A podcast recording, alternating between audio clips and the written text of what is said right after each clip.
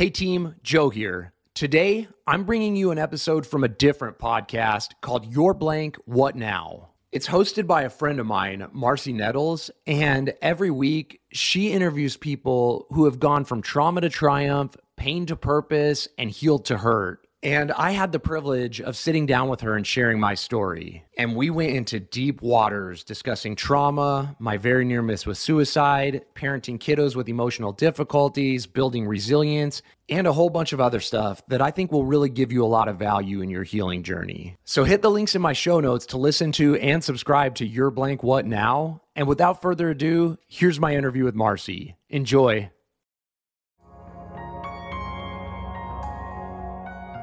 Never before have people been so broken, confused, sick, controlled, lost, and hopeless, feeling completely alone. The Your Blank What Now podcast is here to show you that no matter where you find yourself right now, you are not alone. Others have traveled the path before you, and you are part of a community of people that have faced the choice to either break down or break through on the journey from chaos to joy. If they can do it, so can you. Welcome to the Your Blank What Now podcast. And now, here's your host, Marci Nettles. Hey there, What Now Tribe? This is Marci. I wanted to hop in here real quick and let you know that this is going to be part one of a two part story that we're going to be sharing. We're going to be really focusing and putting emphasis on PTSD and trauma that so many people experience and don't know how to deal with it, especially the emotional part.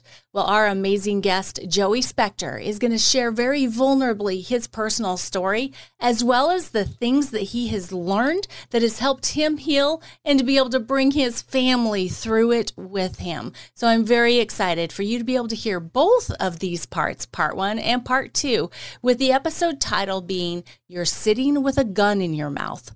What now? Remember to go to marcinettles.com forward slash freebies to pick up the freebie that Joey will be offering to you, it's going to be a very valuable resource for yourself and potentially for many people that you care about. Thank you so much for being here.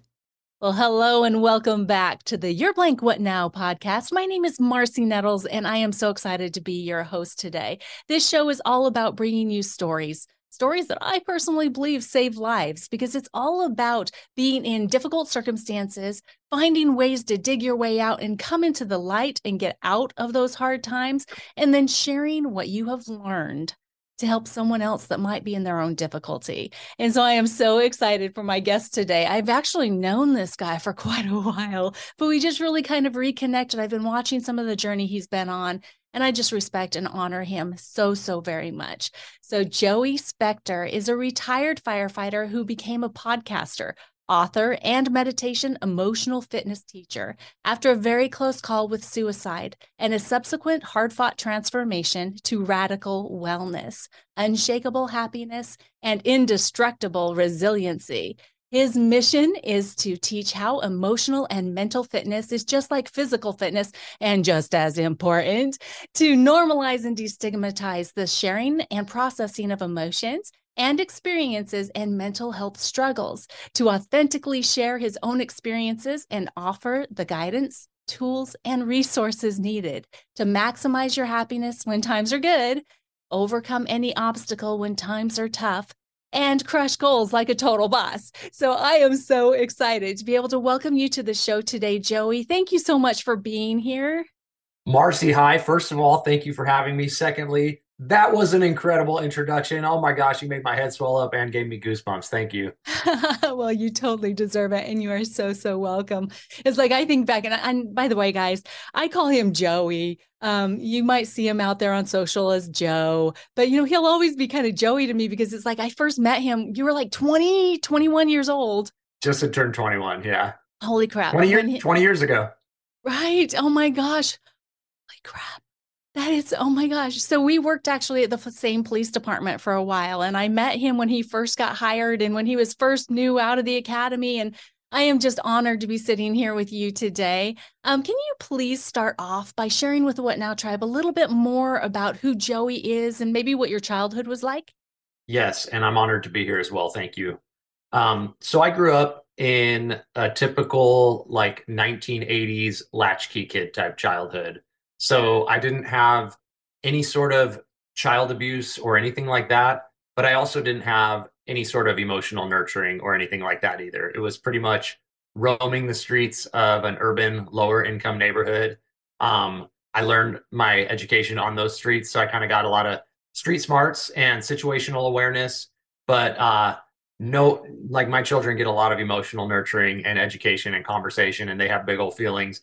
That was pretty much put to the side, and I was just kind of running around raising myself with my friends on bikes and TV and kind of roaming some mean streets. And um, but I was a very happy-go-lucky, uh, high ambition kid, so I was um, an unknowing people pleaser. But I, I did a lot of um, I, my parents never were on me, but I hustled in school and I grinded in grades and uh, extracurriculars and things like that.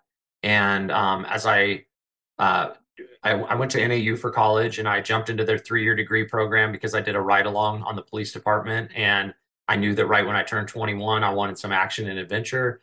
So I graduated college in two and a half years, turned 21, got hired on the police department, and that's where we connected.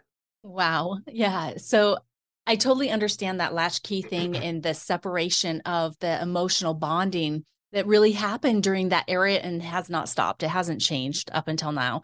And so that's why I think that this conversation that we're going to have is going to be so vitally important for so many people because there's generations of people that are going to be affected the same way you were because we were not um and a lot of us are not completely connected to what emotions are and what we can do with them.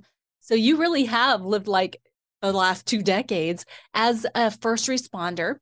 And that's a really interesting life to live in the first place.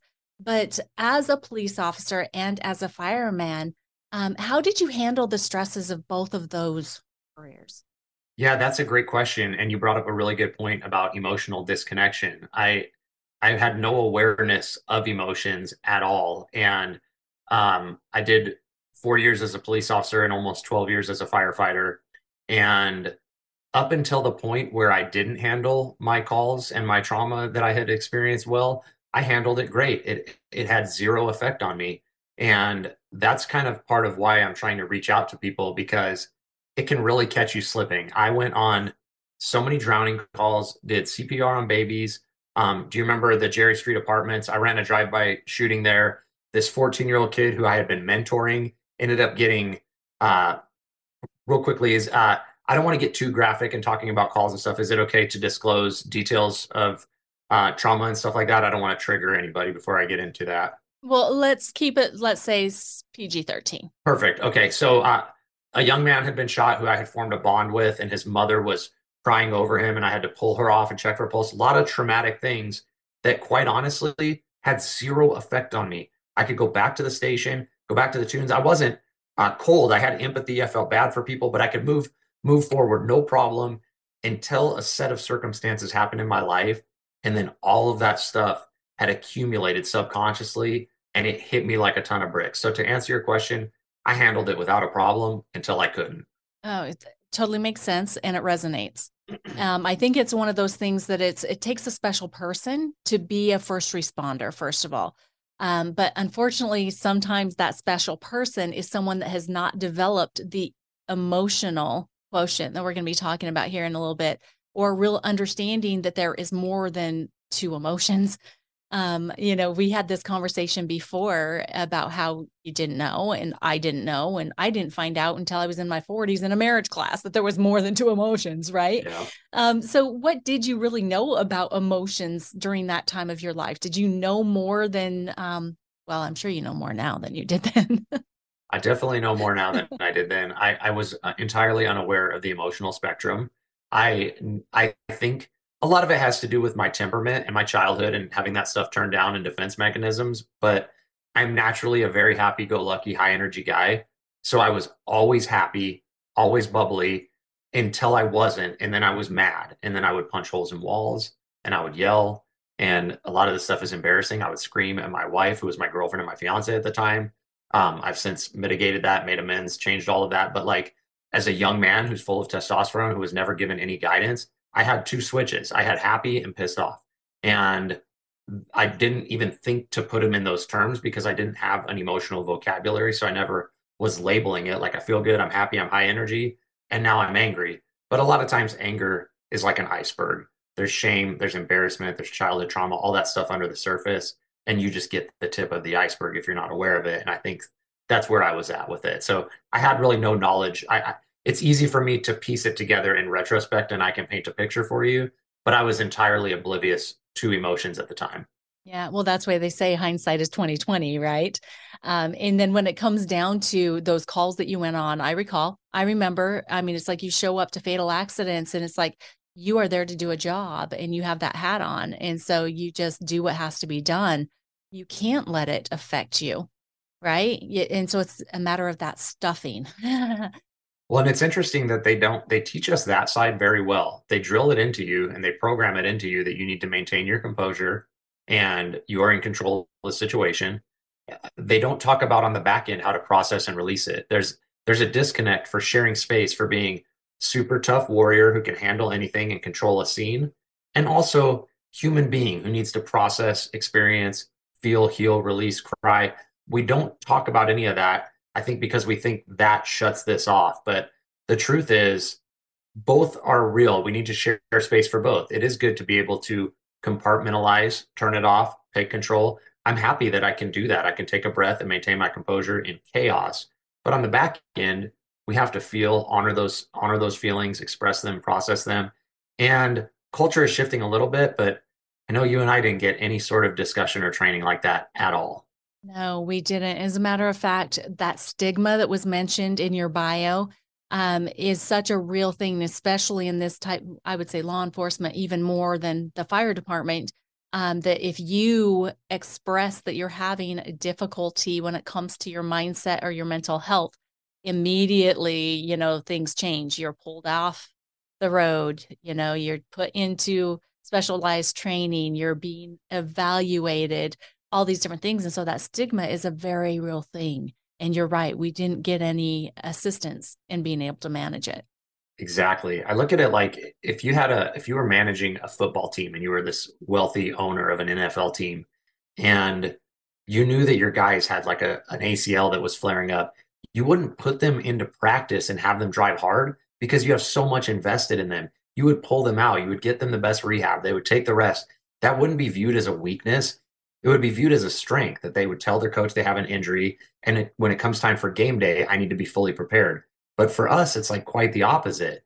They don't want you acknowledging your weakness which is really a strength if you can reach out for help and say i'm, I'm struggling. And they want to just continue to put you in the game excuse me but that is why our mental health and our suicide rate is astronomical. Yeah agreed 100% and i want the listeners to understand that you know it's not just first responders it's not police and fire alone um, that are dealing with the significant suicide um, ideology and um, how it's really become something that people are considering more and more. It's everyone. It's not just a single group of people. And so this conversation is not just for first responders. This conversation is about every single person that is having a struggle anywhere in their lives, really. Would you agree? Thank you for bringing that up. In fact, the people who I speak with, uh, first responders are actually a very small portion of that. Everybody is dealing with big T and little t trauma.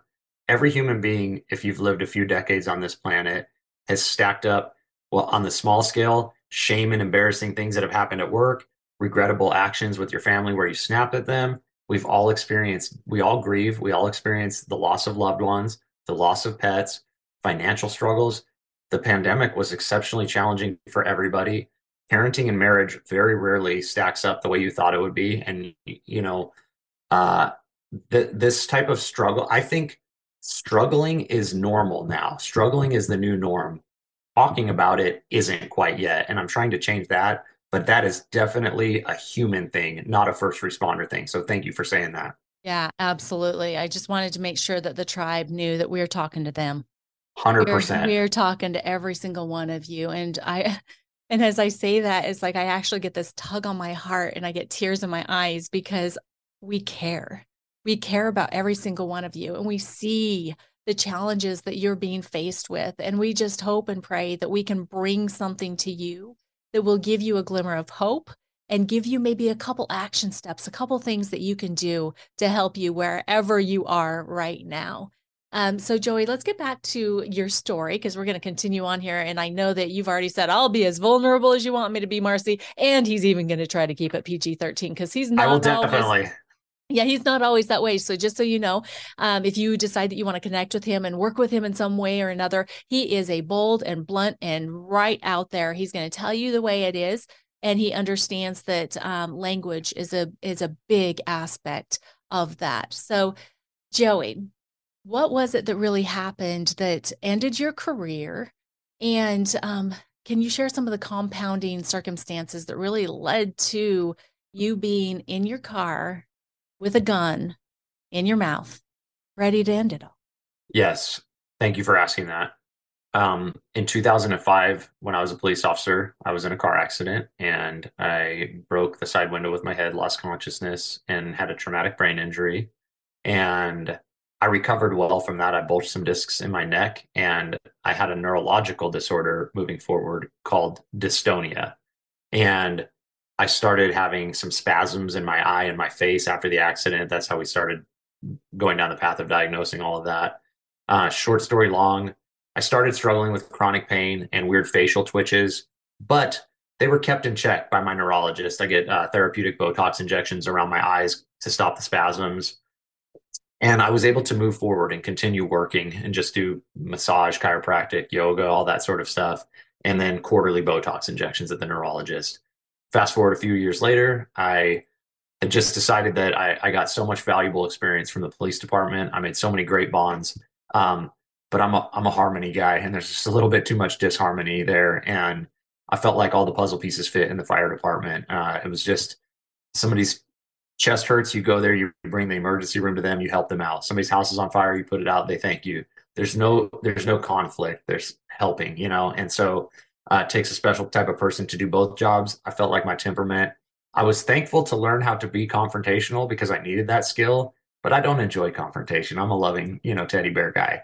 So I went to the fire department and I was able to keep working. I had some pain. I had those spasms. I've been going to the neurologist for 100 years. Um, and I started studying to become a fire captain. I was at the phase of my career where I was 15 years in. I liked leading, I liked supervising. I was ready to elevate to the next level. And so I went on this two year journey of self discovery, leadership, principles, values, fire tactics, and strategies and I just hustled for this very competitive promotional exam because there was one promotion on the table. There was like 40 people testing, and I just I just grinded. And so at this stage of the game, I have a healthy marriage with my wife Leslie, two little kiddos, two dogs, and I'm testing for fire captain. I take the test. Uh, I beat everybody except for one person. So this one guy gets promoted, and now I'm number one in line to get promoted. And there is a fire captain who's retiring in a few months. So I have her spot. So they put me in my own firehouse. I have my own fire truck. I have my crew. I'm leading dudes into burning buildings.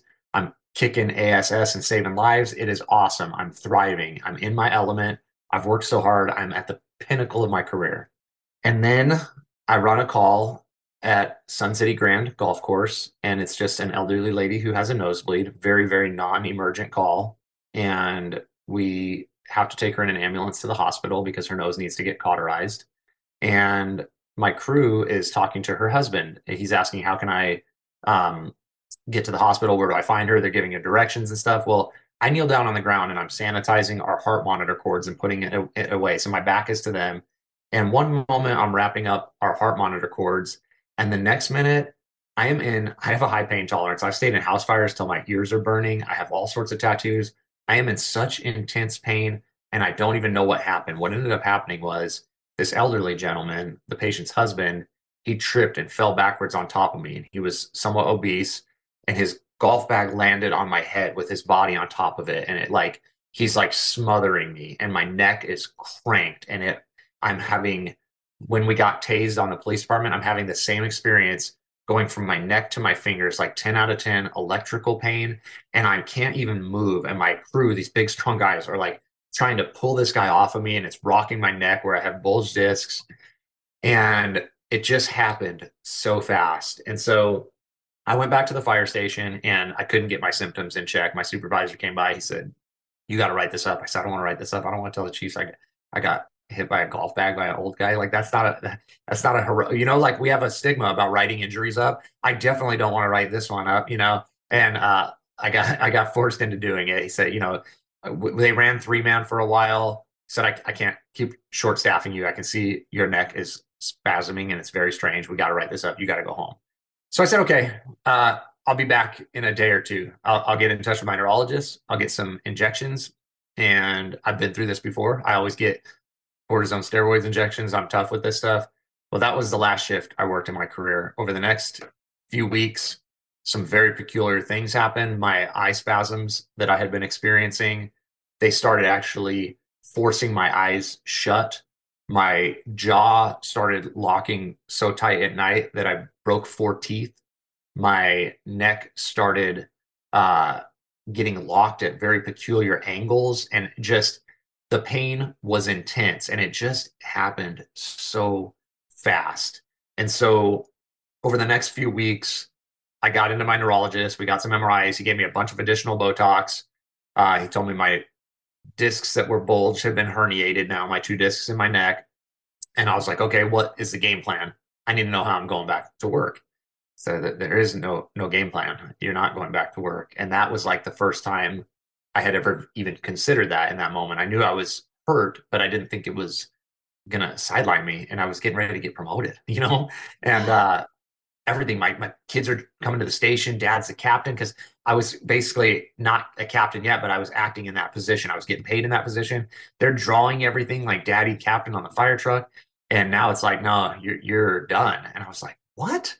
And I said, you know, I told you this like 10, 15 years ago. This dystonia that you have it's progressive. It's not, it doesn't go backwards. And now it's like exacerbated. It's in your neck. Like there's no way you could do your job safely. And I was like, that doesn't sound right to me, you know? And uh, he's, he said, I can get you a second opinion, but it's not going to change. So I went to Barrows Neurological here in Phoenix. It was like a two minute appointment. The guy says, I 100% agree with your neurologist. So then I had to call my union rep, sent me to the fire department doctor. He said the same thing. Everywhere I went, everybody says, sorry, like you can't work anymore. Like first of all, where your neck is at, if you get hurt worse, like you this is this goes from like slightly limited use of your arm to possible paralysis. Secondly, you can't be in a house fire trying to save people and your eyes start spasming shut. It's not safe. Like there's a million reasons why. And at this time, like my medications are better now and they're dialed in, but my eyes were like so bad. I couldn't even watch Netflix. I couldn't read. I couldn't drive. My wife and my firemen friends were driving me to the appointments. It's just like constant. It forces you to blink, is what happens. And um, it was just really, really intense pain. And also, I don't know, it was like everything I thought I had planned for at this promotion, we had a date for it, was not only not happening, but no more work was happening and no more money either. So, uh, you know, I was about to get a promotion, make a lot more money, and it's hard when you know inflation and wife, kids, dogs. Like I was finally getting you know financially secure in my life and everything, and so um, short story long, there was like six months of doctor's appointments and fire department pension boards and uh, logistical issues. Uh, but the the week I was supposed to get promoted, I medically retired. So oh. that's that that that's the beginning of what led me towards uh, the day where I was suicidal. Uh, did you want to I talked for quite a while there. Did yeah, you want to interject at all? Yeah, I do. And you know, Joey, I mean, there are so many different aspects to this, and I've been through it uh, to a certain extent. And so I understand that it's not just the physical pain. It's not just, um, you know, the worry around how you're going to provide for your family, but it's your identity. Your identity was stripped from you without permission, right? And what you thought, and I'm putting quotes, air quotes around thought was your purpose was suddenly gone. Yes, and, thank you and, for saying that. Yeah, and and what do you do with yourself?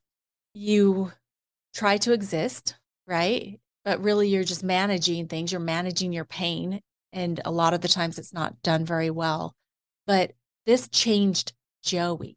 This changed your viewpoint on yourself. And you were confused on who you even were. And I can speak this way because I've I've been there, I've done this, I've I've felt it, and my heart just I just have this just complete complete um, honoring of where you were at. That I also know that it wasn't just you that was affected, that your family um, was right there and seeing everything that you were going through the trauma that was physical, emotional, mental, um, and just all the way around, spiritual even, um, affected your family.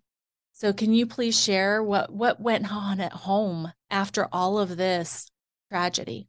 Okay, so my wife drove me to my final pension board hearing meeting where they retired me. And I was in such emotional turmoil that I couldn't eat anything. I had thrown up in the morning. She drove me there. They reviewed the medical records, and all in favor of retiring Joseph. I, I, I. I hear my wife sobbing. I'm trying to figure it out. Like, this is over. We're driving home.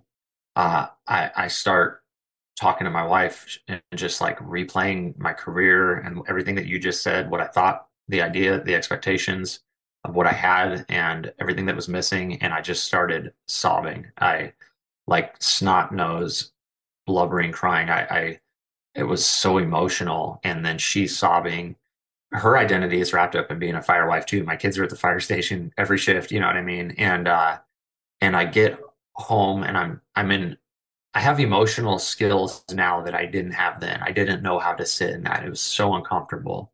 And I was trying to meditate. I was trying to pray. I was trying to talk to my wife. Nothing was working. So I told my wife, um, let's go pick up the kids. They were at a babysitter and let's go to a movie. She's like, what? I'm like, I need something to distract me. So um, I, I can't sit in this. I'm so uncomfortable. I can't experience it. I need to do something so we go pick up my kids. We go see the Lego Ninjago movie. I'm in this movie and I'm trying to feel normal. And, and I'm thinking about my career and our finances and my neck and everything that's going on. And um, I get like my text messages start pinging, and it's a, a really good friend of mine's wife. And I'm ignoring it because I'm not feeling good. And I'm trying to like normalize myself for my kids so that doesn't bleed out onto them. She's like ping, ping, ping, 10 text messages. And she says, This is the day I medically retire. She says, Joey, you know, I need to get hold of you. I need to get hold of you. It's very urgent, obviously. And so finally, another text pings up. I text her, Hey, it's now, now is not a good time. I can't talk right now. And she says, Did you hear about Dan? I said, No. And so I step outside, and this is the day I'm medically retired. My best friend's wife calls me to tell me that he was in a fatal car accident the night before and was hit by a tow truck and had passed away as right when I was already thought I couldn't sustain any more emotional trauma and I was a mess. The day, the day at the movie theater. Second time I vomited that day. I like had to run into the I started like the, my world was spinning and uh, you know, I, I ran to the bathroom, was thrown up, was crying, I was praying. I just was in despair, utter despair. And we got home and the following several months I can't exactly piece together for you the exact timeline of how these events transpired, but my daughter's behavior started changing significantly. My daughter was six years old at the time, and my son was four. And within a few short weeks, my mom, who had had early onset dementia, progressed to the point where she no longer recognized me or my kids either. So my friends passed away, who my kids consider like an uncle. Grandma no longer recognizes them. My wife's mother passes away from cancer and her father gets a cancer diagnosis independently of each other. Both of her grandparents pass away.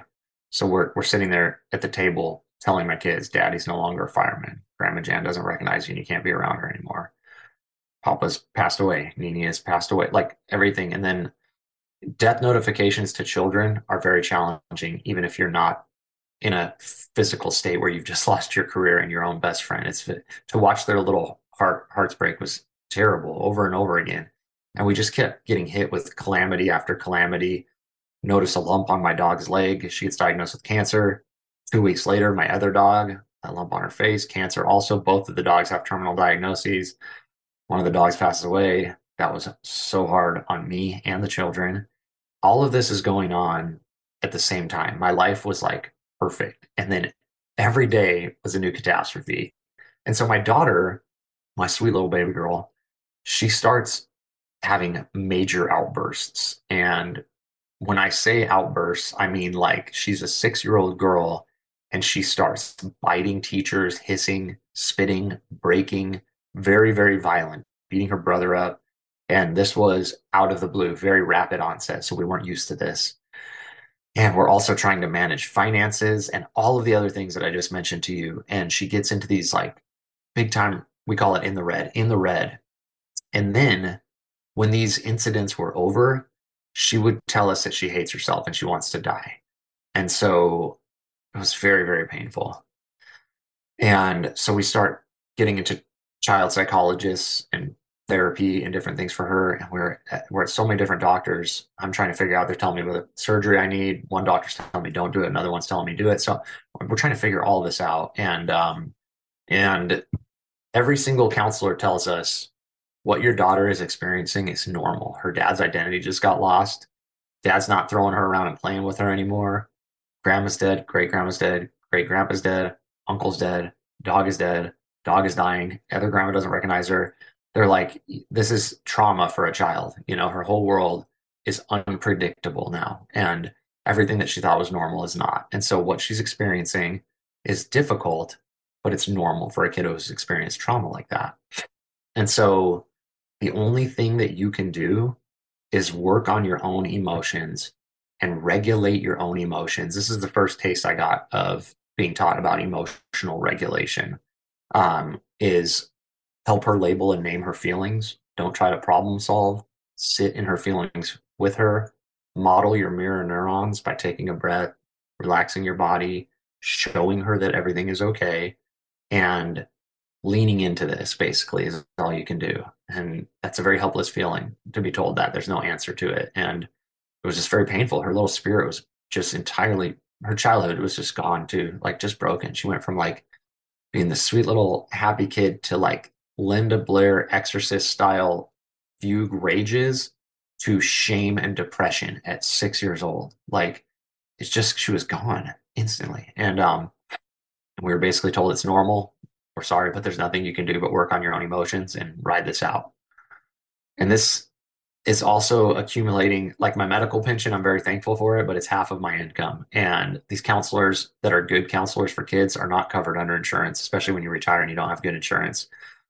Neither is cancer treatments for my dog. So like I'm I went from having a savings account to having no savings account to having credit card debt to having a home equity loan. And the debt is piling up. Every day is some sort of emergency in my household and my wife a lot of pressure and uh and it just was so rapid sudden very jarring. And my wife did not handle it well. Um she is on a similar path to i am. She is healed now. She shares her story with everybody. She's going to come on your show. I have full disclosure and permission to share anything and everything i want. She talks openly about this stuff. She has bipolar disorder and for years and years and years, she managed it without a problem. Slightly manic and depressive, slightly. Food, exercise, sleep, certain medications, therapy kept it in check. Like, like it really didn't affect our life. It was part of her life, but she had it in lockdown. Well, that changed when all of these circumstances began unfolding. My daughter's behavior began triggering my wife's behavior. So instead of softening up, she was raging at my daughter. My daughter, I would wake up every morning to the two of them fighting each other. And we learned later my my wife had a very traumatic childhood and was never emotionally nurtured and she has bipolar disorder it's very common if anybody's listening you know the right thing to do is to soften up with your kids but they trigger your unnurtured inner child. And so if you rage back at your kids there are remedies for that but there is no shame or judgment involved in that equation. That is so common and so normal for your children to trigger you. And so that's what happened. So I ended up playing referee a lot between my kids and my wife, or she would vacillate to like on the couch, Eeyore depressed. Like, so now dad's no longer a fireman. Mom is yelling or on the couch. Everybody's dying. my son now gets beat up by my daughter because she started being violent with him. So he's like not feeling safe in his own house. And my dogs are dying. Everything is effed up. Shame and guilt come into play. You know, for me, I felt um definitely those are painful emotions. Um I I don't know if those are the right words for what I was feeling at that moment. I feel like failure. I guess shame and guilt are a different word. I guess you're right, but like I felt like I was failing everybody, even though I knew I wasn't. I didn't have anything to do with those deaths or with my injury or with my wife or with my daughter, but like I was the rock, you know what I mean? And I was the superhero in my house. And now I was the budgeter. I kept the house, I did everything. And now everything that I'm responsible for is in total chaos and falling apart. And it's not my job to fix everything, but I didn't know that at the time. And I just like my son doesn't feel safe in his own home. My daughter is falling apart. My wife is entirely incapacitated. And I am hurting so bad. Like, I didn't realize how attached I was to everybody doing well until nobody was doing well. And my heart was just shattered. And I, I didn't even get to go to my friend's funeral. I didn't have the money to fly out there. I couldn't leave my family. I couldn't really spend any time with my mom. I couldn't do, I mean, just so many things happened so quickly. And my heart, like every day I woke up just wondering, like, can my heart break anymore? And it just kept every day was more heartbreak, you know, and just like more loss. And I, I started going to therapists and they started telling me, I got told a handful of times, like, you're not able to process one circumstance of grief because three more keep piling up and you can't get to the grief and the trauma if you're putting out little spot fires in your house. So I had three counselors tell me, I wish I could help you. I don't really know what to tell you. And like, that's a very helpless feeling when you go to re you go to reach out for help and they say, sorry, like there's nothing you can do right now. Like you can't take space away from your daughter right now to heal because you, she needs you and you're intervening between her and your wife. But grief, when your best friend dies in a traumatic, mangled car accident, needs processing. But you can't process that when your son is biting his fingernails down to the bone, your daughter's punching him in the face, your wife's screaming at your son, and you got an appointment with a surgeon. Like, there's no way to sit down and process the grief of your career that's lost. So it was just like several months maybe a year of just like every time my phone rang, I thought somebody was going to tell me somebody new died. And half the time it, it was true. It actually happened. Started getting scared to answer the phone. This is like, I'm so, I'm so brave. You know, I run into house fires and people are running out. I'm scared to check the mail. I'm scared to answer the phone. I'm scared to wake up, you know, and, um, it was, uh, it was very, very hard. And I used every bit of grit and resolve I had to tell myself the way I used to tell myself when I was running on shin splints in the academy push through, you can do this, push through. Kept telling myself, you get through today, you know, you can get, you can, you can hug your daughter while she's trying to bite you. You can calmly tell your wife, how can I help while she's yelling? You can put your son on the headphones and get him away from everybody. You can go to this vet appointment. You can, you can do this. You can do this. I kept telling myself you can make it through. It just kept getting harder and harder and harder. And, um, I think I have huge shoulders and I have a very large capacity to endure suffering, but everybody has a tipping point. And so to get to, unless you want to, if you have any questions, I spoke a lot again there, but I can kind of tell I, you. I want you to continue with your tipping point because uh, really anything that I would interject here is just going to divert. So continue. okay. So, so this went on for like six months to a year like this. And then one day, I don't know why it wasn't anything more than what I just told you, just like I had a day, like all of these days. And I I hit my tipping point and I no longer could sustain what was happening physically in my body or mentally in my mind. And I don't remember what preceded this event, some sort of spot fire in my house that I put out, I'm sure some sort of day with terrible chronic pain, some sort of doctor telling me he can't help me, something. And I started having what I would probably think of as like a panic attack. My, which is wild because, like, on the fire department, we're kind, but you don't have a lot of empathy for people who have panic attacks when it's your third call after midnight and you're like, "I suck it up." I don't treat people that way. I'm just being honest. That's the type of thing that happens in the fire truck. That that I have a whole new. God gave me a lot of empathy for other people who are struggling. Like it, it's very real physiologically. my heart started beating so fast that it felt like somebody was hitting me with a sledgehammer in my chest. And it wasn't just in my mind. I could see my heart beating through my chest. Or excuse me, like I could see my see it physically. And my breathing started like hyperventilating. And I was clear of mind, trying to tell myself, take a deep breath, calm down the way I tell my daughter when she, you're okay, like soothing myself. And it wasn't okay. I couldn't override it. I couldn't do anything. I just out of breath, like I was running a marathon, felt like somebody was beating my chest like a sledgehammer. I broke out into hives. My whole body was red with hives. And um, I started, I think I mentioned this to you before, I started seeing red. I thought that was a figurative statement. I don't know the science behind what happens, but that's a real thing. I saw a hue of red in front of me and I had a ringing in my ears. I couldn't hear, see, I was, I felt like I was drowning or suffocating or like, I don't know, like I, I couldn't be in my body or my mind anymore. I went, I would say temporarily insane, I think. And I lost a lot of time. I don't know exactly what happened, but I left the house. I share this story. I have to relive the trauma when I share this story a little bit. And I do it. I, I want to give a trigger warning to anybody who's listening before I do. I will keep it PG 13. But if you've experienced anything like this before, this could trigger you. So please be careful as you listen to it. And I've gotten used to enduring the emotions of it. But if I get a little choked up, it's it's a very it's worth it to me to relive it, to share it with people because I think we need awareness because I survived it. And so I think we need to share what it's like, but it's hard for me to get through. So I I drove to a parking lot. I don't even know where. It's not nowhere that was familiar to me. It was an empty parking lot. And I was driving and I was breathing and I was like my heart was racing and my ears were ringing and I just couldn't I, I honestly felt like I was in so much pain like my hand and my face were on a hot stove. And it wasn't like, this is the easy way out. I want to kill myself. I needed to get out of the pain. I needed to come up for air. I needed a break from what I was experiencing. And I couldn't catch that break. And I didn't make a logical decision to kill myself. I think a lot of people think suicidal people are selfish. I, I know I don't think it. I know it. I've heard it so many times. I've heard it because we've lost a lot of brothers and sisters. How could he do that? He's doing that to his family.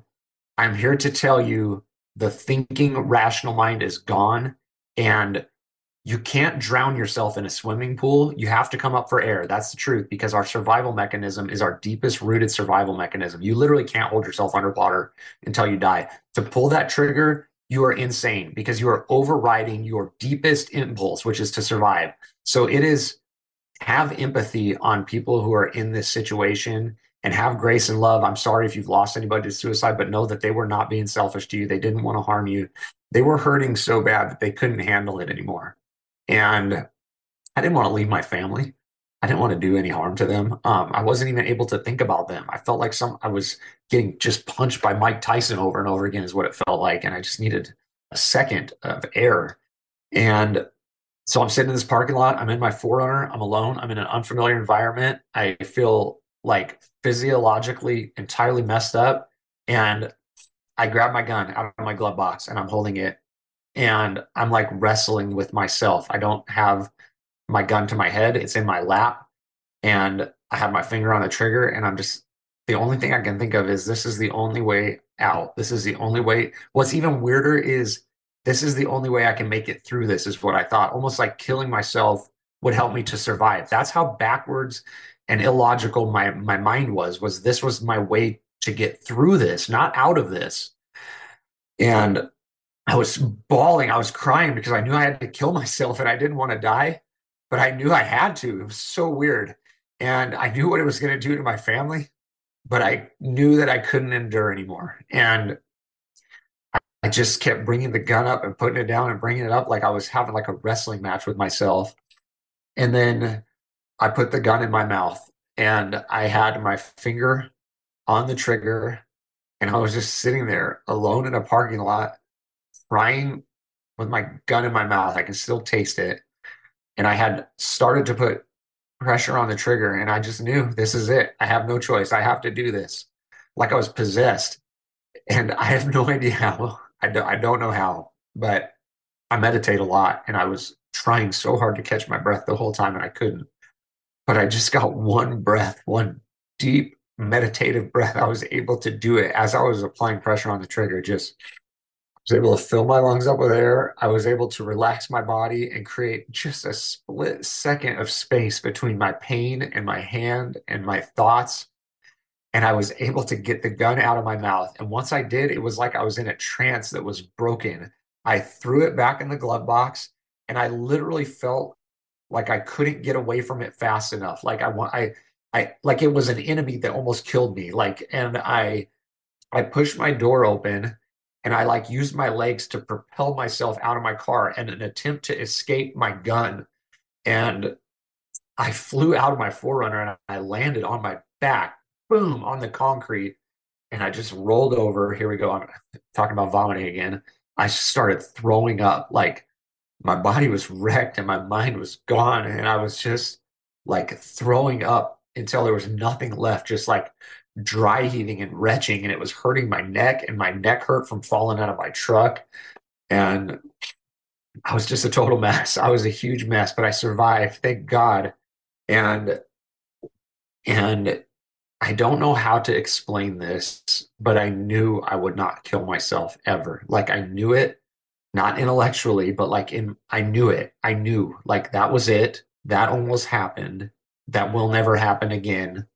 I, that's not an option anymore. I wasn't even aware that was an option to begin with.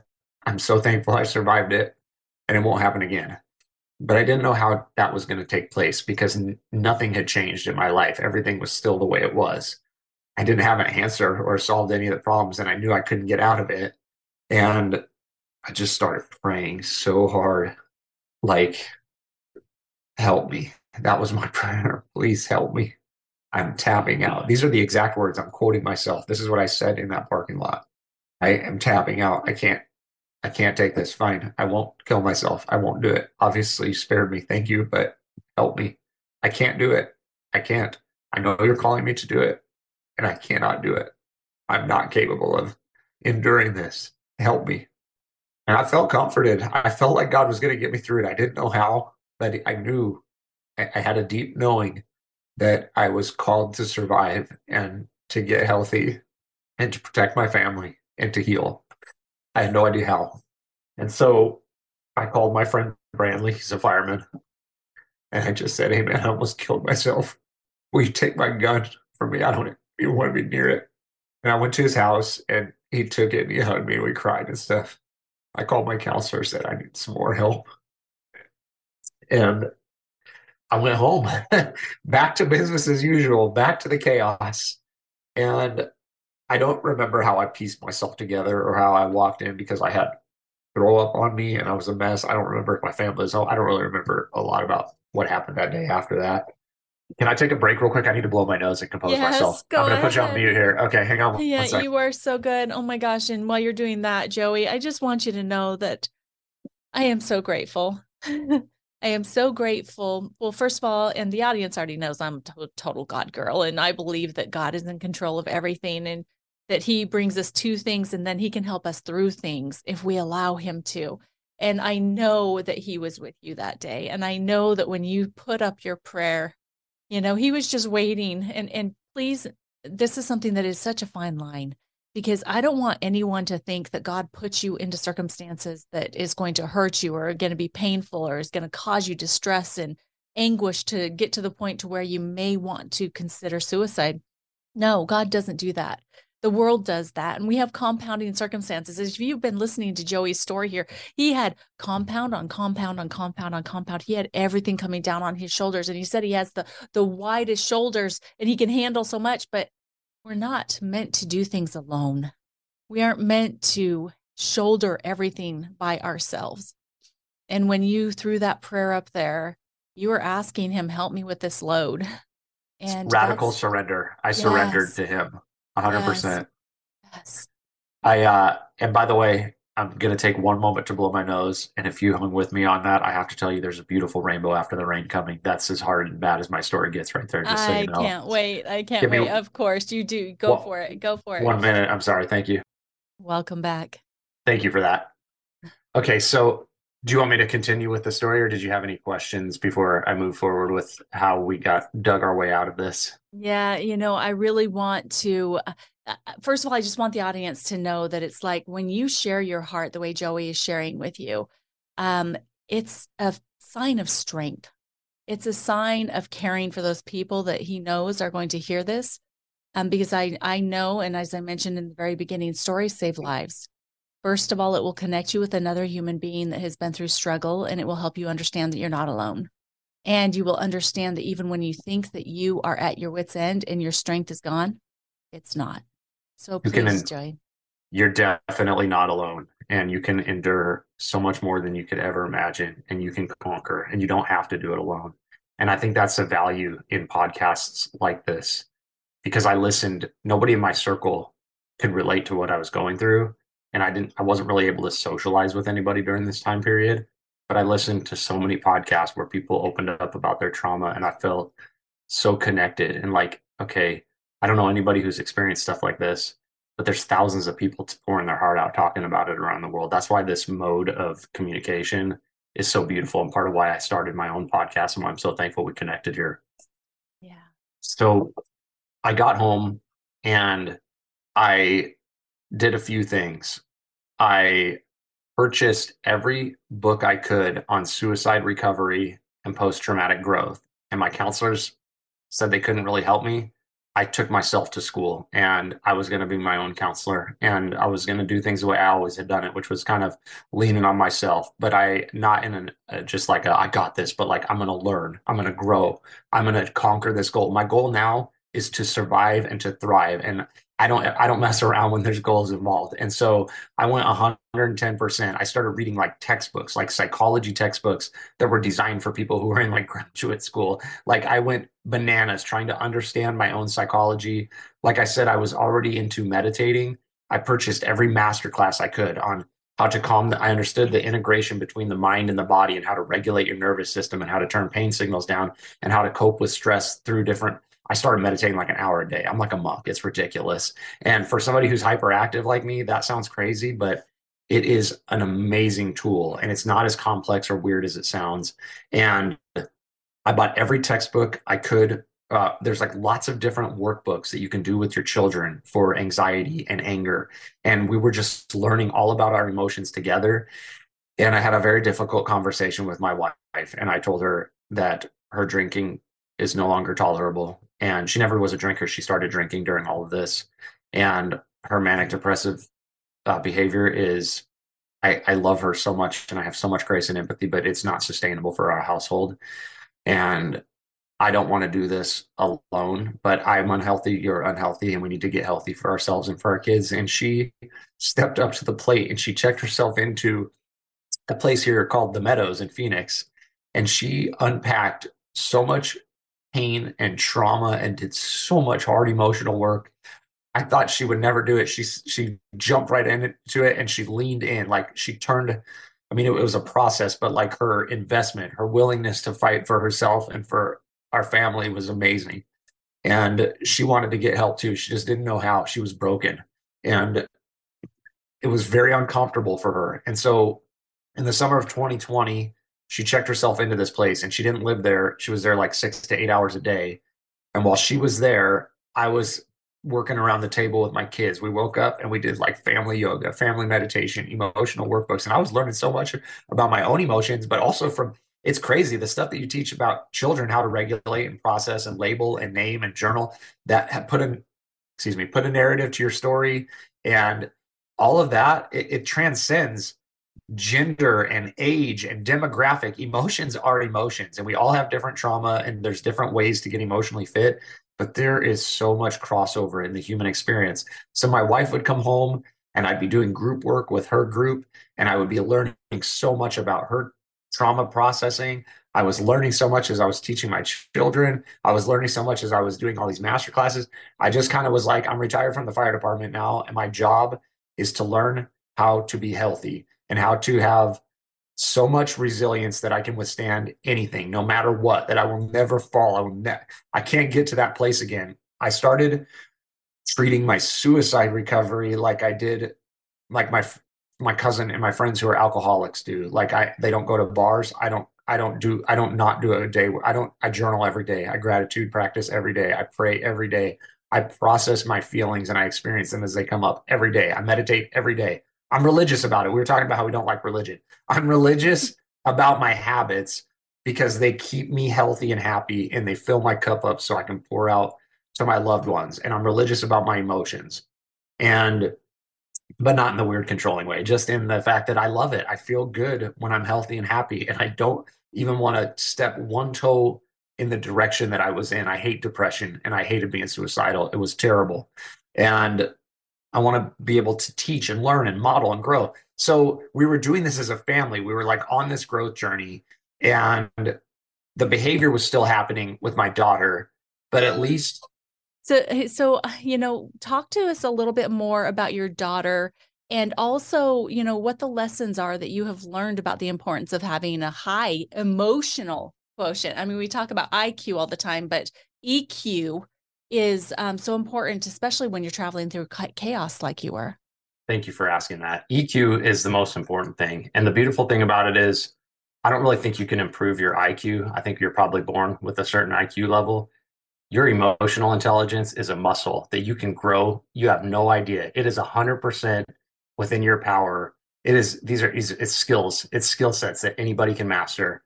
And the first step is being aware of it, just knowing that your emotions exist and that your challenges are real and that they need to be processed. And so, as my daughter's behavior continued to remain the same and she was getting kicked out of school a lot, there was all sorts of crazy stuff going on, but how we responded was different. I learned to really do what those counselors had mentioned to us. So while she was in the fugue state, I was so practiced at meditation. I I could I'm not comparing a child to an animal, but if you have like a rabid dog, if you start mm-hmm. going at it, you, you're it's not you're not going to win that dog's trust over. They're in fight or flight or freeze.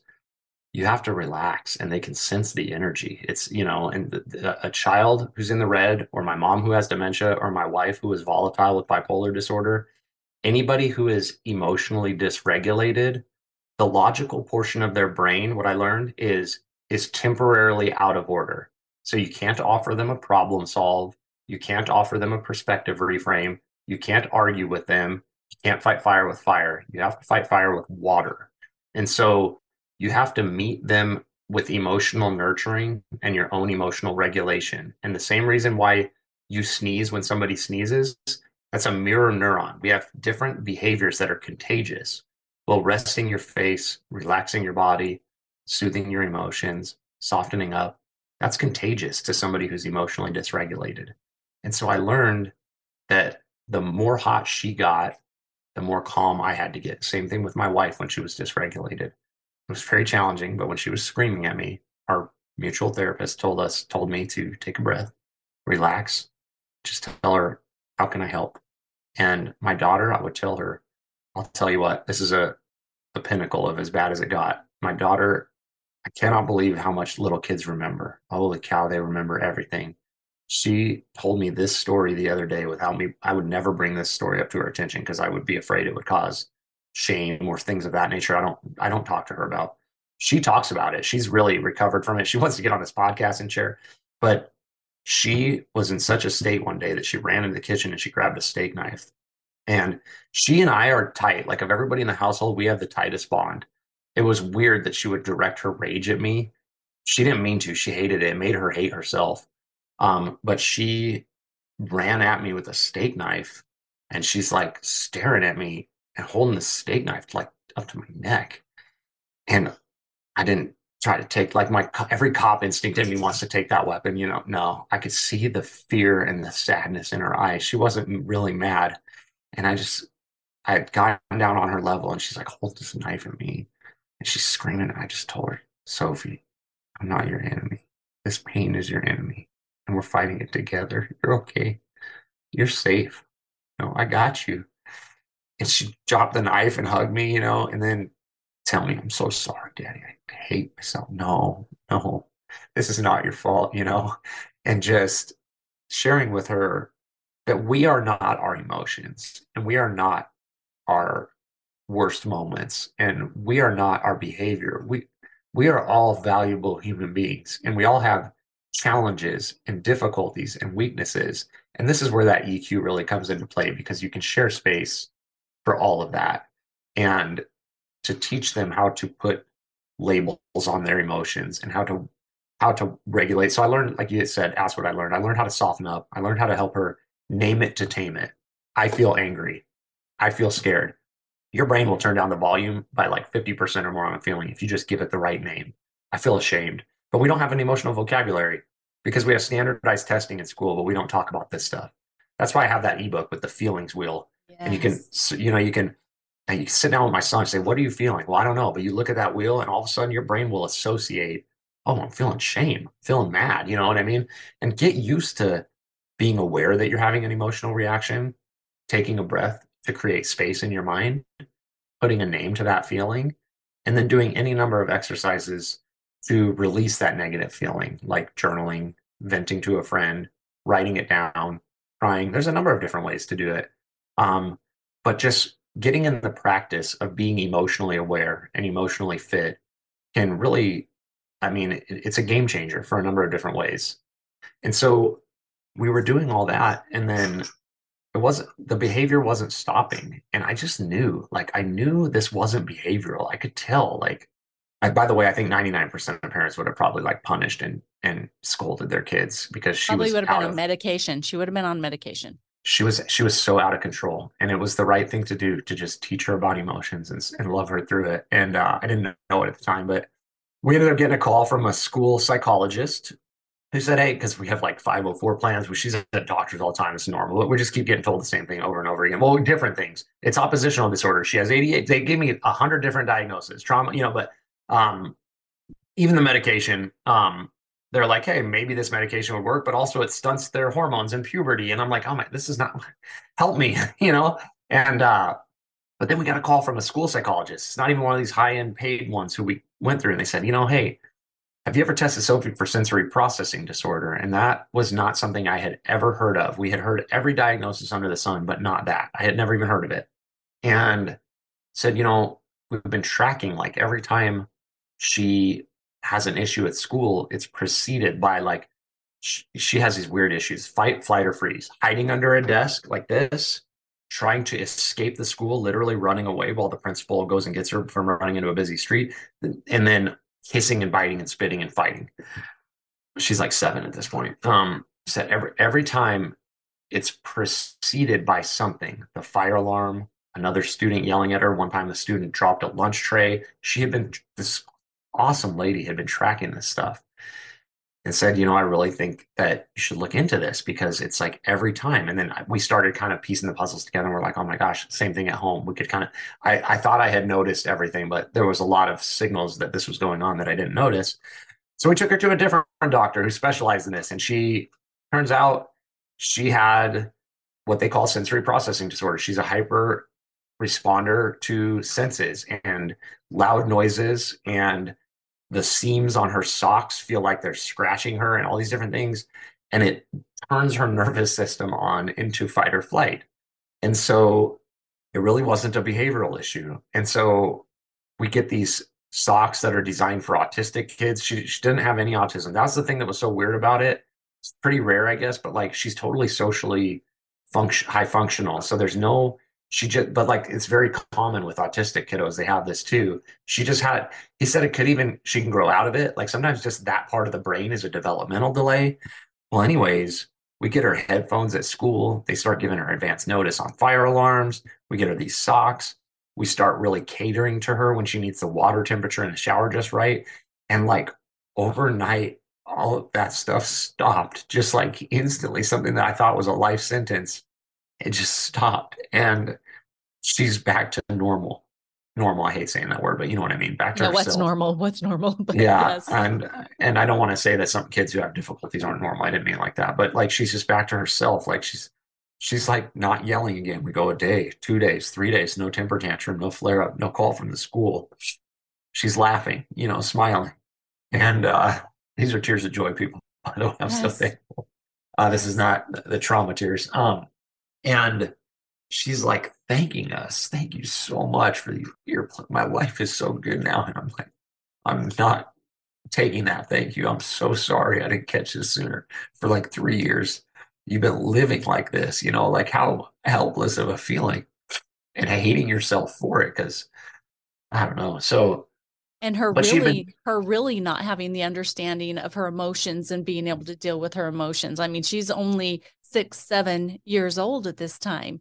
You know, dad's she, just now learning it, right? exactly. But as we learned, because we thought it was an emotional issue and because she hated the behaviors, she was all in on the emotional learning. So what happened was she is more emotionally intelligent than the vast majority of my friends who are my age or older, more, more oh, my yeah. parents or anybody. She knows everything about how to process trauma, how she's feeling, how to express emotions, how to grieve, how to label her feelings, all this stuff that we worked on. And then she got her sensory stuff regulated. And now she's like a little mini adult, like a little psychologist. It's wild. She helps her friends through their emotions. She's so highly emotionally intelligent because I made her do the work when it was not even the right thing to do, but I was desperate and I thought it was the right thing to do. And she was game for it and she put all the work in. My son too.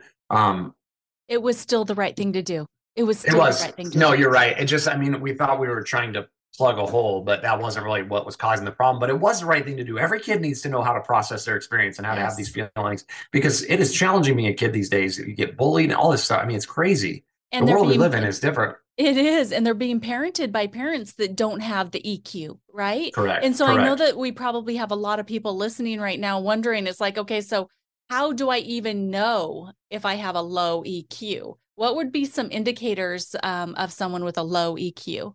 Okay, I have a few lined up for you.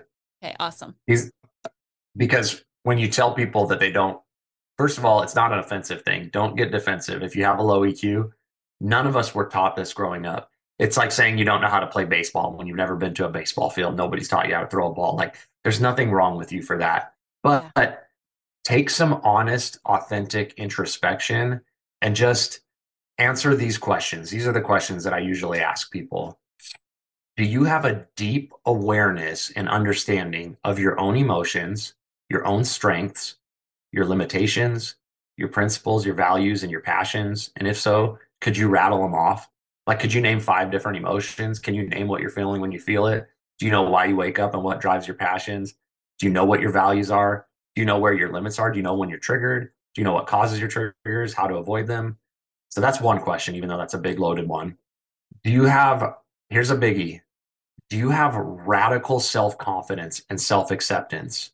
So, like, no matter what other people say or think of you, because haters are going to hate, let's face it, you know that your value comes from within and it's not diminished by what other people say or do.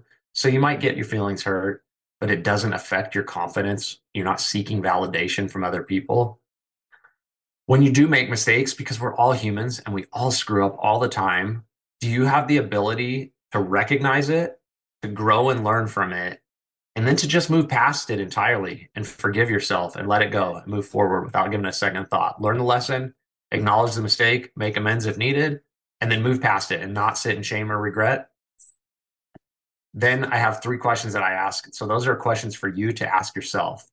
Then the next question would be if you could take your loved ones, like your family, the people whose opinions actually matter to you, who you care about, and you weren't in the room and you weren't going to know the answers, but somebody asked them these questions about you, how would they answer?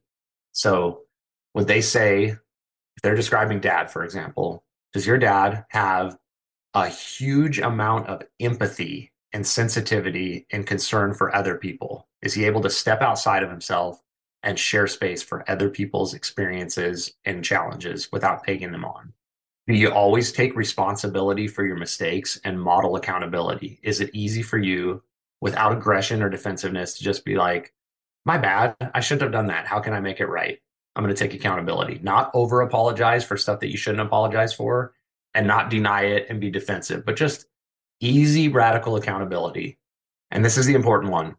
If your spouse or your kiddos or your best friends were asked to describe you, would they say that you know how to manage your emotions effectively, keep your composure in difficult situations, and that you're so good at doing that that you can not only do it for yourself, but you can teach them how to do the same? You have such a broad understanding of your emotions that you can model emotional regulation and articulate and teach them how to do the same those would be my those that's six questions that i ask people to just honestly ask themselves And if you didn't answer yes to any of those, that's normal. First of all, that's okay. Second of all, great job for even doing the exercise. That means that you're mature and you're ready to grow and learn. And if you're deficient in any of those areas, that's that's like an, a military who recognizes a weakness that they have and they learn about it before they go into battle. This is a good thing. Knowing where we need to shore up our weaknesses is beautiful intel. And most of us are deficient in any or all of those areas. It's not bad news. You can shore that up so easily. Yeah. Oh my gosh, that's all so good. And it also, I'm like, okay, I need to do some work with Joey. I need to. We all, we all do. We all do. It's a, it's a lifelong growing journey, right? There's no judgment involved in this, and everybody is at a different place. But these are definitely skill sets that can be improved upon. No problem. Yeah, absolutely. And no matter where you are in that level, right? There's uh always another level of improvement. Yes, I like to equate it to being an athlete. So, like, if you're entirely out of shape, that's okay. No judgment there either, right? But you can start by like this week i'm not going to eat mcdonald's and i'm going to walk around the block baby steps right? And then you get functional and you're kind of like you're losing the weight your blood work is getting better. Well now i want to kind of start to become athletic. I want to go try crossfit or whatever it is. Then you take professional athletes or crossfit people they want to go from functional to exceptional right? They're always trying to break records and get bigger faster stronger. There's no downside if it's it's just like physical fitness emotional fitness. And if you're at the place where I was, you're like equivalent of having a heart attack and you need a doctor if you're suicidal. And that sucks. And I'm really sorry. And it's time to get help and there's help out there. But you don't want to wait until you get to that place. You want to work on your fitness all the time, just like your physical fitness. You don't want to wait until you've had a heart attack and you got coronary artery disease and then you're like playing catch up and you don't know how long your lifespan is. You want to practice this all the time. And it's just like the physical fitness. There's absolutely no downside to practicing this stuff, even if you have a pretty good life and you don't feel stressed out. First of all, you might not know what type of collateral damage you're doing to your family because those little temper tantrums, grown-ups aren't supposed to throw temper tantrums. Very toxic. It harms your spouse and your kids. And secondly, for you, if you're here's I could eliminate all of those complex questions, and here's how I could ask you if you have a high IQ. Do you get really angry in traffic over stuff that you can't control and it ruins your drive? Because everybody does. And that's not okay. You can't control the fact that people drive like idiots, but you can control how you respond. And if you can recognize the trigger, take a deep breath, get back to the music and not get into a road rage and not get all tense, the world is a better place and you are a happier person. There's no doubt if you if you work on this stuff and your life falls apart like mine, you're going to have built up your resilience and your equanimity so big that you can handle it. Or hopefully that doesn't happen to you and you just maximize your happiness and you live with radical joy and everybody loves being around you because you make them feel seen heard loved valued and validated. There's really no downside to working on your emotional fitness. No i agree 100% um, and that was like one of the next questions i wanted to ask you is is there any downside? And you just answered that so thank you. It's just a matter of um, taking the time and doing those baby steps like you said it's like we're not gonna be from point a to point b overnight giving no. yourself grace. Yes. But recognizing the work is worth it.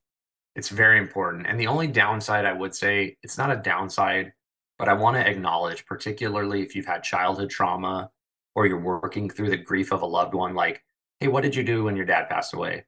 Well, I didn't really do anything. I just kind of moved past it. Guess what? There's some grief stored up in there and it needs to be processed. And I don't want to say it's a downside to working through it, but you start writing letters to your deceased loved ones and you read them and you process that stuff. It's very painful. The only way out is through, but it's like walking through fire. And so when you're reliving your childhood trauma or the way I just relived my that was therapy by the way. When I talk through that, I'm going to feel better when we get off this call. But you could see how painful it was for me to walk through it. I'm comfortable sitting in the pain, but it's not a downside necessarily, but I want to acknowledge that doing the work is painful sometimes and it is hard sometimes too.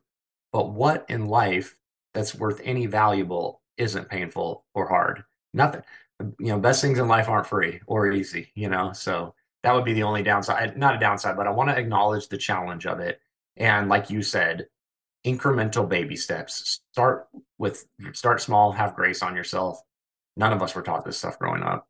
No, not at all. And you know, it's like looking back when you think about the difficulty of the journey and that it takes going through it to really be able to grow from it looking back at everything that you've been through, is there anything that you wish just would not have happened?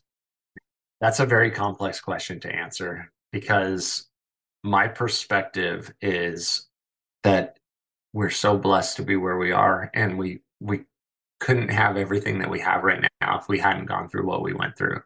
So I don't want to dismiss my pain or anybody else's pain, but I would I wouldn't trade probably a second of my journey because my children are so well prepared now. But I wish my friends didn't have to die, and I, I wish my family didn't have to hurt so bad. Of course, if I could remove their pain, I, I there's no way to get to where we are without it. The journey unfolded in the exact way it had to be, and I'm thankful for every lesson and every interaction and everything that happened along the way.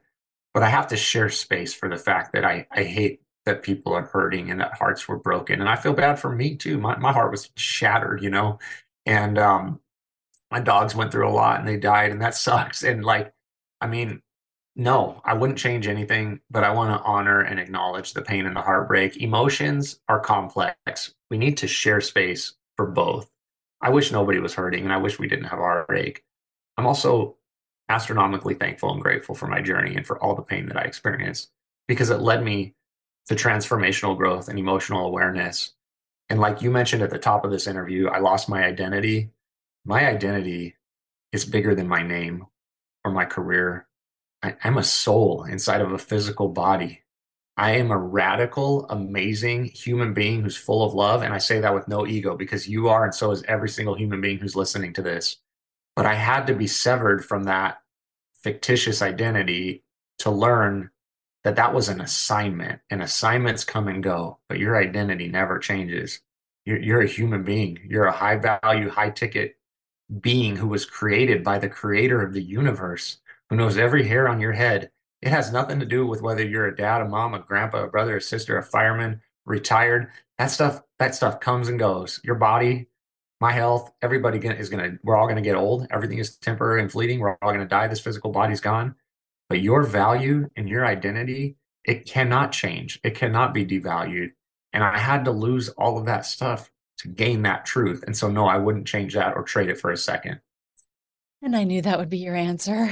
I knew it because I, I can look back on my own journey and see the wisdom that was gained, right? Yes. And and the understanding and empathy that you know we are here together on this planet at the same time to help each other walk the path because the path is really hard sometimes and when you think about all of the compounding um, circumstances that you went through in the story that you've shared today it wasn't all your singular pain it was the pain of your friend's wife right it was the pain of all of your friends that lost you as their captain right yeah.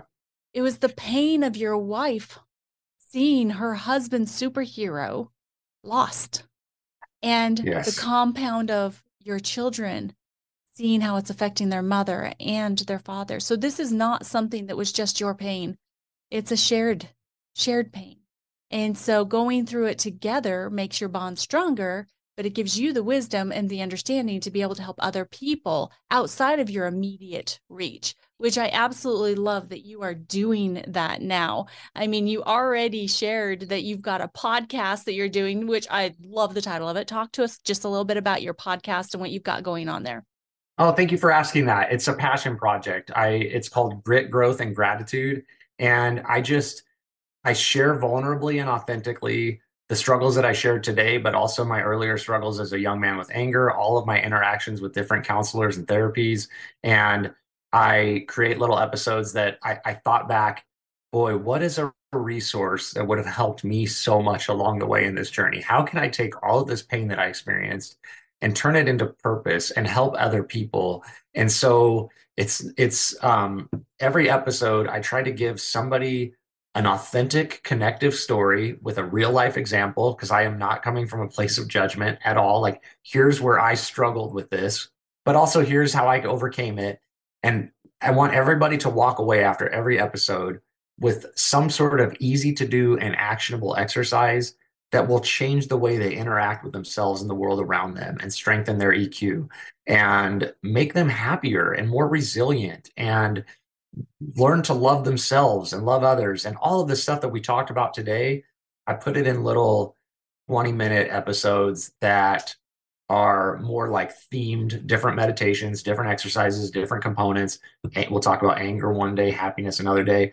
I share like a very powerful in an episode I have coming up. Um, there's a very powerful exercise if you lost a loved one to do an expressive writing letter. A lot of times you go to a counselor and they'll have you write a letter to your deceased one. Well, a lot of times people can't afford counseling or they're not comfortable going or they think that sounds weird, but there's so much power in it. But like I share how to write those letters and then I read one of them that I wrote that week to my mom who recently passed away and I read it on the air and I cry and it's like I'm trying to walk people through it with them. I'm trying to go through it with people, you know, like we're like you said, we're walking this path together. I'm not looking down or teaching anybody. I want to walk this path with other people. I want everybody to jump on this happiness resiliency wagon with me. I love it. And I absolutely love the name of it too. It's Grit, Growth, and Gratitude podcast. And I'm sure that you can find that on all of the different podcast platforms. Um, and then you also have a website. Um, and then we're going to talk about your freebie here in just a minute. And by the way, What Now Tribe, I think I've decided that we might be div- dividing this up into um, two different episodes. And so I'm not wanting to cut it short whatsoever because Joey has just got a message that needs to be heard by everyone in its entirety. We don't want to cut it out. And as a matter of fact, we're going to be bringing him back. I want to have a little bit more of a conversation, I think, about um, the this struggle that your sweet daughter went through because I know there's other parents out there that needs to know more about that. Um, as a matter of fact, I came across a lady just in church two weeks ago that I need to get you connected with. Um, and there are so many people out there that need help with children that they don't want to medicate because they know that it's not something that is a medication um, as the solution, right? And so, and then we're also going to be doing one with um, Joey and with his amazing wife about, um, you know, just really working through PTSD.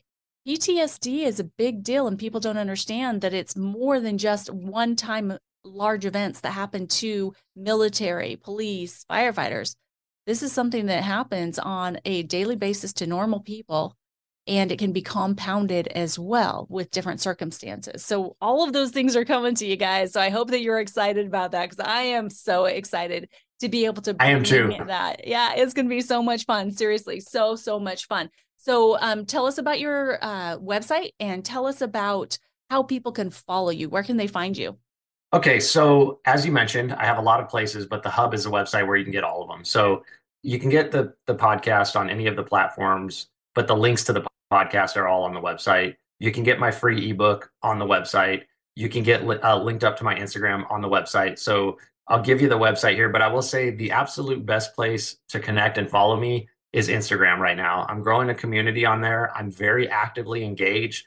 I get voice message DMs on emotional fitness and different stuff. And so we're starting the conversation. And if you don't if you have specific questions for me and you don't want to do it publicly, that's a great place to communicate with me. I share cool I share daily little happiness, bite-sized happiness tips and emotional fitness and regulation tips and emotional emotional parenting tips on Instagram. Um, but I also engage um, every day on on the direct messages and i'm fielding a lot of questions on mindfulness and meditation and how to process trauma and different things. Not a professional but just sharing the tools and the exercises i've learned along the way in my journey or being an empathetic ear. So i'm really working to not just try to like get instagram followers but we have like an engaged community on there. It's awesome on my page. So all of that can be found on the website. The instagram okay. handle is at the joe spector t-h-e-j-o-e S P E C T O R. And the website is the same thing. It's thejoespector.com. T H E J O E S P E C T O R.com. And you can find the free ebook. It's a I I think you have a portion of it for the audience. I really that was the other thing I did. Like I tried my hardest. I've gotten a lot of little free free things from people. Some of them have not been helpful. Some of them have been so helpful. I really put like six months of work into this, and I just thought if I couldn't afford counseling and I needed help with everything that I was going through, I, ca- I called it Your Guide to Grit, Growth, and Gratitude. Like, what is a guidebook that I really put a lot of heart into it? And I think it's already helping so many people. They're starting to hand it out the fire department and different things like that. So that's entirely free. Grab that, utilize the exercises in there. It's they're game changers for sure. Yes, I absolutely love that. And you know what now, tribe? We've got amazing freebies to give out to you from Joey. Um, he wanted to make sure that he provided some amazing steps for you to be able to get on to your EQ journey, right? Um, I'm going to start implementing them myself I love that. because Thank I you. think we we all need it, right? We all need it for sure. So it's a daily practice for me too. yeah, yeah. Well, it's never ending. It's never ending because life is just getting more challenging, not easier. Yep. Right. So we have to have that EQ in place for sure. So please go to marcinettles.com forward slash freebies for your free guided meditations with Joey as well. So you can actually do some meditations with him. And we're going to provide you with the first exercise and workout from the Your Guide to Grit, Growth, and Gratitude as a special gift for all of you that have been listening. And please, guys, share this episode out. Share it with just even just one person that you love and care about because everyone is being challenged right now, most of the times in silence and alone. And so we want to make sure that they aren't alone and that they are connected, that they, um, you know, I, I had this download from God over an experience I just had that we need to go from being broken to belonging right? We want you to know that you belong. So please share this episode out. And again, make sure that you go to marcinettles.com forward slash freebies for your free gifts from Joey and um, be on the lookout for additional episodes from Joey as well as from um, him and his wife. And I think we're going to do that as a live on Facebook too. That'll be awesome. I love that idea. Yeah, it'll be so much fun. But any final words for the audience, Joey? Yes, I just have three takeaways that I was thinking about as you were speaking there. Number one, um, we mentioned this before, but I grew up in a very urban neighborhood and then I went right into the police and the fire department. I never speak in vulgarities like crassly about women or anything like that, but I drop F bombs left and right in my meditations and in my podcast. If that is offensive to you, please use your discretion while listening and I apologize. But it's very important for me to use my natural vernacular. I use it as emphatic statements, but also because I think I'm trying to cut through the barriers of like when you're teaching meditation, this guy in the monk, like, no, I'm a real dude who uses real talk, but just bear that in mind. Some of my resources, uh, I don't want to say rated R, but probably PG 13 with some F bombs on top of it. So be careful in that regard. Um, and the other thing I was going to say is to your audience, if you hung with me on that uh, story that I told, first of all, please don't suffer or struggle in silence. You're not alone. Second of all, there's nothing wrong with you. And third of all, it, it's an honor for you to share in my story with me. So uh, I don't take that lightly, and I very much value your time, your energy, and your emotions. And then the last thing is, I just wanted to sh- thank you so much. This was a, an amazing experience. I I value you so much. I'm so thankful to reconnect with you.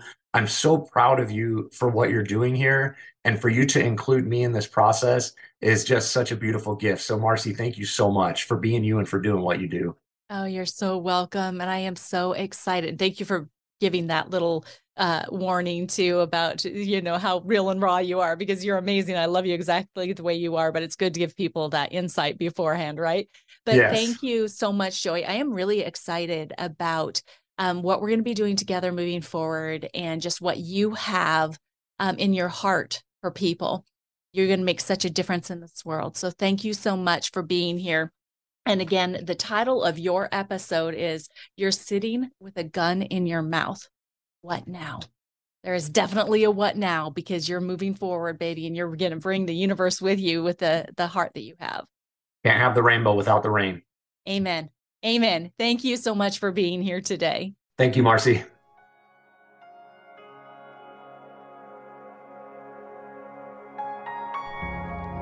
Hey, what now, tribe? I hope you enjoyed that as much as I did. Please subscribe and let me know with a written review. I'd love to connect. Find me at marcinettles.com for everything that's coming up in 2023.